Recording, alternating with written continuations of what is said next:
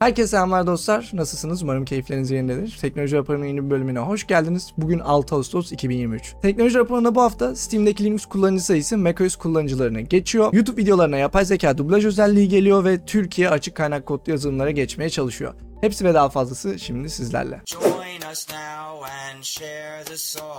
Gnome geliştiricileri Mozaik adını verdikleri bir pencere yönetim sistemi üzerinde çalışıyorlar. Her pencere açtığınızda ekranın ortasında açılıyor ve pencere boyutunu en mantıklı şekilde belirlemeye çalışıyor. Prototype videolarında güzel gözükse de çıkınca nasıl olacak hep beraber göreceğiz. Türkiye'deki kamu kurumlarında açık kaynak kodlu yazılımlara geçilmesi için bir genelge yayınlandı. Buna göre kurumlar dokuz ay içerisinde hangi yazılımları değiştirebilecekleri hakkında bir rapor yayınlayacaklar ve değiştirmek istemedikleri takdirde neden değiştiremediklerini de belirtmeleri gerekecek. Ülkemiz adına uygulanırsa çok güzel bir haber olacak ama tabii ne kadar uygulanacak, ne kadar takip edilecek ilerleyen aylarda göreceğiz. Bu konu hakkında detaylı bir video yapmıştım. YouTube'dan izleyenler için onu da yukarıya koyarım. B B C altı ay boyunca deneme amaçlı Mastodon'da gönderi paylaşacağını duyurdu. Bu dağıtık platformlar için güzel bir haber. Büyük şirketler, vakıflar, haber kurumları kendi dağıtık platform hesaplarını açtıkça daha fazla insan bu platformları kullanacak. Steam'deki Linux oyuncu sayısı Mac'i geçmeyi başarıyor. Şu an Linux yüzde bir nokta doksan altı'dayken macOS yüzde bir nokta seksen dört'te. Bunu başardığımıza göre sırada Microsoft var, Windows'u geçeceğiz yakında.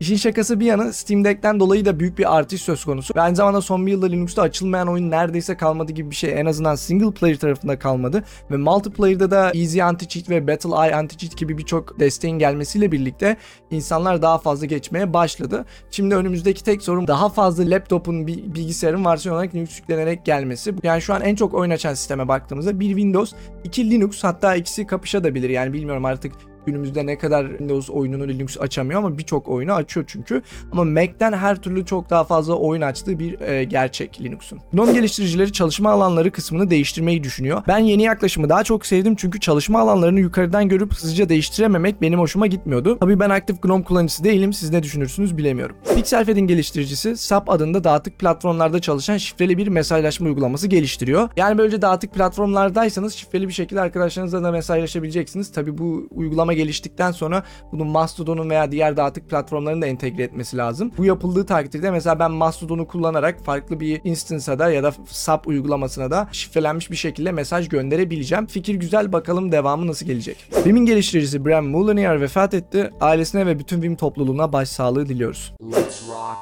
New York metrosunda insanlar turnikelerden kaçak girmesin diye yapay zeka ile tespit uygulaması yapılmaya başlandı. İstanbul metrosunda da ben kaçak girenleri görüyorum. Bazen böyle ikili geçenler var. Biri karşı basıyor, iki kişi birden geçiyorlar turnikeden. E, bilmiyorum tabii bunun tespiti için yapay zeka yapılması ne kadar mantıklı ve işin daha da sıkıntılı yanı sadece gerçekten bunun için mi kullanılacak? Yani başka bir şey için kullanılmayacak mı? Burası soru işareti. Siz ne düşünürsünüz? Bu tarz herkese açık yerlerde, kameralarda yapay zeka kullanılmalı mı? Kullanılmamalı mı sizce? YouTube videolara otomatik dublaj getirecek. Siz bir video paylaştığınızda diğer insanlara ulaşması için yapay zeka ile üretilmiş bir ses dosyası da videonuza dahil edilecek. Bence güzel bir gelişme. Tabii ne kadar iyi bir şekilde başlayacak bunu bilemiyoruz. Yani çeviri burada birincisi, en önemli kısımlardan birisi. Yani siz muhtemelen çeviriyi kendinize ayarlamanıza izin verir diye düşünüyorum bu noktada. İkincisi dublaj sesi ne kadar kaliteli olacak? Yani vurgulamaları, tonlamaları nasıl, ne kadar iyi yapacak? Burası da soru işareti. Tabii zamanla çok daha iyi olacağını düşünüyorum ama başlangıçta nasıl olacak bilmiyorum. Ve burada yapay zekanın nasıl iyiye kullanılabileceğini de görüyoruz. Mesela benim videolarımda şu an vaktim olsa ve finansal gücüm olsa İngilizce dublaj yapmak isterim. Neden yapmak istemeyeyim? Çünkü daha fazla insana ulaşacağım. Ama bunu özellikle küçük YouTuber'ların yapması çok daha zor. Şimdi bununla birlikte küçük, orta, büyük bütün YouTuber'lar dublaj seçeneğini kullanabilecek ve umarım sistem ilerleyen zamanlarda daha da iyi hale gelir ve böylece daha fazla insana ulaşabiliriz. Yeni çıkan bir habere göre Google Asistan yapay zeka ile yenilenecek. Telefonlardaki asistanlar bence güzel icatlar ama mahremiyet konusunda hiç hiç iyi değiller. Özgür yazılım muadillerinin bugüne kadar doğru dürüst gelişememiş olmasına üzgünüm. Belki yapay zeka sayesinde ilerleyen zamanlarda bunlar da gelişebilir. YouTube yapay zeka kullanarak videoların özetini çıkaracak. Şu an test aşamasında ve güzel çalışıyor mu bilmiyorum ama eğer ki güzel çalışıyorsa YouTuber'ların çok hoşuna gitmeyebilir. Nedeni ise normalde YouTuber'lar video çekerken uzatıyorlar. Yani biliyorsunuz ortaya video alabilmek için sekiz dakikanın üzerinde olması lazım bir videonun. E şimdi sen videoyu uzatmadığında diyelim bir dakikada iki dakikada cevabı verdin. Daha az para kazanıyorsun. Daha az para kazandığın için de videoyu uzatmaya daha fazla meyillisin. Ben bunu mesela elimden gelince yapmamaya çalışıyorum. Elimden gelince hızlıca videoya giriş yapıp işte size gösterip ne var ne yok gösterip kapatmaya çalışıyorum ama birçok kişi bunu yapmıyor. Ve ben de belki bazı videolarımda yapmamış olabilirim yani, dürüst olmam gerekirse. Belki ben de bazı videolarımı uzatmış olabilirim. Şu an hatırlamıyorum ama e, genelde yapmamaya çalışıyorum. YouTube buna itiyor üreticileri. İster istemez yapmaya başlıyorsun belli bir süre YouTube yaptıktan sonra. Bu özellik gelirse ne kadar video içerik üreticisi bunu sever bilemiyorum. Tabii özelliğin ne kadar doğruunu ve ne kadar düzgün çalıştığına da bakacağız. Meta'nın çıkardığı Llama iki modelini sansürsüz çalıştırmak mümkün. Tabii tehlikeli şeyler yapmanızı tavsiye etmiyorum ama normal modellerinde fazla sansürlendiği bir gerçek. Japonya'da bir market yapay zekayı kullanarak ne aldığınızı izliyor ve size öneri yapıyor. Ben yapay zeka olan markete girmem, baştan söyleyeyim. Yani bari rahat bırakın, markette ne alacaksam alayım çıkayım. Orada da durmadan aa bak şunu da al şuna da bak falan demesin yani. Orada orada rahat bıraksınlar en azından. Android cihazlara eklenecek yeni bir özellikte tanınmayan bir Bluetooth cihazı çevrenizde olduğunda sizi uyaracak. AirTag gibi objeleri insanları takip etmek için kullanılan cihazlar henüz Türkiye'de çok yaygın olmasa da yurt dışında oldukça yaygın ve bu tarz bir önlemin varsayılan olarak gelecek olması güzel. Putin'in çıkardığı yeni yasaya göre artık internette anonimliğe izin verilmeyecek. Bir sisteme kayıt olurken devlet dairenin sistemlerinden kişinin kimliğinin onaylanması gerekecek. Yani mantıken bu Türkiye'ye gelecek olsa örneğin, hani umarım böyle bir şey gelmez ama Türkiye'ye gelecek olsa mesela siz bir sisteme kayıt olurken e-devlet ile bir de giriş yapmanızı isteyecek. İşte e-devlet ile şifreni gir, kimliğini doğrula gibi. Rusya'da böyle bir sistem gelmesi zorunlu kılınıyor. Tabii bunun yüzde yüz önüne geçemezler. Yani bütün interneti bunu zorlayamazlar. Yani bu bir gerçek. Ama en azından büyük şirketler, büyük sosyal medyalar buna uymak zorunda kalacak. Yani Rusya'da anonimlik diye bir şey kalmayacak birçok insan için. Rusya ve dünya için maalesef üzücü bir haber. Google'ın Web Environment Integrity A P I'ni Firefox ve Vivaldi'de reddetti. Tabii buradaki esas sorun şu. Web Environment Integrity'nin tasarlanma mantığı senin tarayıcının güvenli olup olmadığını doğrulamak. Yani sen bir web sitesine tıkladığında bu tarayıcı güvenli mi değil mi doğruluyor. Şimdi diyelim Chrome inat etti, bunu entegre etti tarayıcısına diyelim ve siteleri de dedi ki kullanın abi buyurun Web Environment Integrity'yi kullanabilirsiniz. Ve büyük çoğunluk Chrome'u kullandığı için, yani şu an market pazar payının yüzde doksanı falan Chrome'a ait herhalde, Google Chrome'a ait. Herkes Google Chrome kullandığı için siteler bunu entegre edebilecek umurlarında olmadan, çünkü herkes Google Chrome'u kullanıyor. E bu sefer Vivaldi reddetti, Brave reddetti, Firefox reddetti. Biz bu tarayıcıları kullanan kullanıcılar olarak ne olacak? Bu sitelere erişemeyeceğiz. Sıkıntı çıkacak. Ha şunu diyebilirsiniz, o zaman ben de o siteyi kullanmam. Ben de onu derim. Yani bence de o siteyi o zaman kullanmam. Ama işte bu eğer ki çok fazla siteye yayılırsa mecburen biz de Google Chrome kullanmak zorunda kalabiliriz. İşte bu yüzden bugüne kadar Chrome'un tabanlı tarayıcıları kullanmayı genelde reddediyordum. Yani size kullanmayın, özellikle kullanmayın demiyordum ama kişisel olarak ben kullanmayı reddediyorum. Neden? Chrome'un eline böyle büyük bir güç verdiğimizde bütün interneti kontrol edebilecek seviyeye geliyor. Ama bakalım Google Chrome Web Environment Integrity'den vazgeçecek mi, geçmeyecek mi? Meta, Avrupa Birliği'ndeki kullanıcılar için hedeflenmiş reklamı seçenek haline getirmeyi teklif ediyor. Avrupa Birliği'nden yedikleri cezalardan artık kurtulmak istiyorlar anlaşılan. Yalnız bu Avrupa Birliği'ne gelirse başka ülkelere de gelme ihtimali çok yüksek. Bakalım sonuçlar nasıl olacak? Google hakkınızdaki sonuçlar diye yeni bir özellik getiriyor. Böylece sizin hakkınızda yazılan, çizilen ve Google'a endekslenen verileri görebileceksiniz. Dilerseniz de kaldırılmasını talep edebileceksiniz.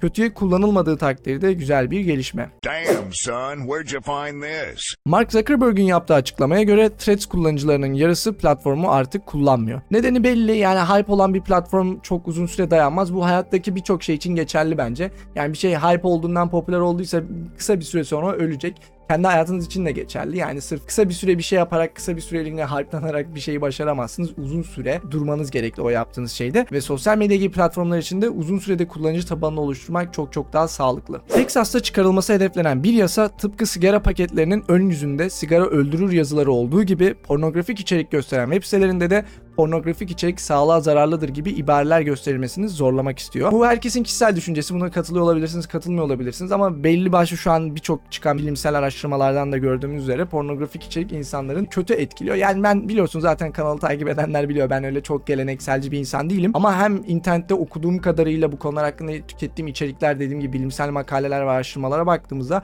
hem de çevremden ve yine kendi geçmiş tecrübelerimden yola çıktığımda pornografik içeriğin sağlığa zararlı olduğu daha fazla e, belirginleşmeye başlıyor ve bence ilerleyen zamanlarda bu çok çok daha yaygın bir düşünce olacak. Ben bu yasayı, tabii Türkiye'de çıkarılmıyor, Texas'ta çıkarılıyor ama kişisel olarak desteklerdim. Ama bakalım, yani dediğim gibi bunun yaygınlaşıp düşünce olarak insanların bu konu hakkında bilinçli olması lazım ve ne kadar işte daha fazla insana ulaşırsa belki Türkiye gibi yerlerde de bunun yasalaşma oranı artar diyeceğim de gerçi Türkiye'de zaten direkt yasak. Bu hafta Twitter komedisi yok mu diyecek olursanız üzülmeyin, bir tane var. Twitter Apple Store'da adını X'e değiştiremedi. Nedeni ise Apple Store'da bir uygulamanın en az iki harfli olması gerekiyor. X diye, A diye, B diye, C diye uygulama çıkaramıyorsunuz. Ama yetkililerle konuştuktan sonra izin vermişler. Tamam, hadi size özel bir tane X diye uygulama çıkaralım demişler herhalde. Ve bu arada Twitter'da da artık retweet ve tweet atma terimleri kalktı. Artık post ve repost, yani gönderi oluşturma ve gönderi yineleme gibi terimler kullanılıyor. Bakalım, hadi Twitter'ın sonu hayır olsun diyelim, yani çok hayır olacak gibi gözükmüyor ama. UNESCO okullarda telefonun yasaklanmasını istiyor. Telefonun sınıfta dikkati dağıttığını ve öğrencinin daha kötü performans gösterdiğini söylüyorlar. Telefonun getirdiği avantaj, düzgün kullanılmadığı takdirde kötü sonuca yol açıyor. Telefon ve sosyal medya artık hepimiz için bir uyaran haline geldi. Her sıkıldığımızda elimize telefonu alıyoruz ya da bir şeyle kendimizi meşgul ediyoruz. Yani kendimizle baş başa kalamıyoruz. Bu konu hakkında sık sık konuştuğumu zaten biliyorsunuz. Bu tarz yasaklama olsun olmasın demeyeceğim. Yani bilmiyorum, bunun oturulup etraflıca tartışılması gerekli. Okullardan işte ne kadar faydalı, ne kadar zararlı, ne kadar sıkıntı yol açıyor, bunların bakılması gerekli. Ben bunu özellikle destekliyor veya desteklemiyor olsam da kesinlikle oturulup tartışılması gerektiğini düşünüyorum. Çin çocukların telefon kullanımını günde bir saate indirmek istiyor. İnternet bağımlılığını en çok sorun olarak gören ülkelerden birisi nedense Çin. Normalde bu tarz konular hakkında Batı ülkelerinin daha fazla bilinçli olmasını beklerdim ama yani çıkan haberlere baktığımızda, geçmiş yıllarda da çıkan haberlere baktığımızda nedense hep yani bu konu hakkında bir aksiyon alan, hani bir şeyler yapan hep için. E, tabii bilmiyorum, yine bir saate indirgemek iyi midir kötü müdür, on sekiz yaşından altına hani çocuk diye görecek olursak iyi midir kötü müdür bilmiyorum ama yine bunun da tartışılması gereken bir konu olduğunu düşünüyorum. Brave Search resim ve video sonuçları için Bing'i kullanıyordu, artık onu da kullanmıyor ve kendi arama sonuçlarını yüzde yüz kendi üretiyor. Evet dostlar, bu haftaki teknoloji raporunda sonuna geldik. Her zaman olduğu gibi haberler ve benim yorumlarım hakkındaki düşüncelerinizi aşağıda bekliyor olacağım. Teknoloji Raporu podcast olarak da var. Podcast dinlemeyi seviyorsanız ve yeni bölümleri kaçırmak istemiyorsanız sevdiğiniz podcast uygulamalarında Teknoloji Raporu diye aratarak bulabilirsiniz veya YouTube'daki açıklamalar kısmından e, Teknoloji Raporu podcastine ulaşabilirsiniz. Teknoloji Raporu'nun bu bölümü hoşunuza gittiyse videoyu beğenip arkadaşlarınızla paylaşmayı unutmayın. Özellikle teknolojiyle ilgilenen arkadaşlarınız varsa videoyu ve kanalı paylaşırsanız çok sevinirim. Yeni gelen içeriklerden de haberdar olmak için kanala abone olup çana basabilirsiniz. Ve Teknoloji Raporu'nun bu bölümünü bitirmeden yanında gördüğünüz katıl üyelerime de destekleri için teşekkür etmek istiyorum. Prototürk, Ersin Koray Gönce, Gökhan Bey, Sinan Sarıkaya, Alpa Potemkin Cin, Furkan Karataş, Murat Çabuk, Mayfrek, Taner Gergül, Egen Kılıçarslan, Emre Reyhan, Nada, Subsehrayil, Baran Şenkul, Malik Kalaylı, Suze, Orçun Düzgün, Muhammed İkbal ve yanında gördüğünüz diğer bütün isimlere destekleri için teşekkürler. Aynı zamanda YouTube platformu dışından destek olan maddi destekçilerimize de teşekkür ediyorum. Siz de yaptığımı seviyorsanız ve kanala maddi destekte bulunmak istiyorsanız yusufpek nokta min yan çizgi destek adresine gidebilirsiniz. Teknoloji Raporu'nun bir sonraki bölümünde görüşmek üzere. Kendinize iyi bakın. Hoşçakalın.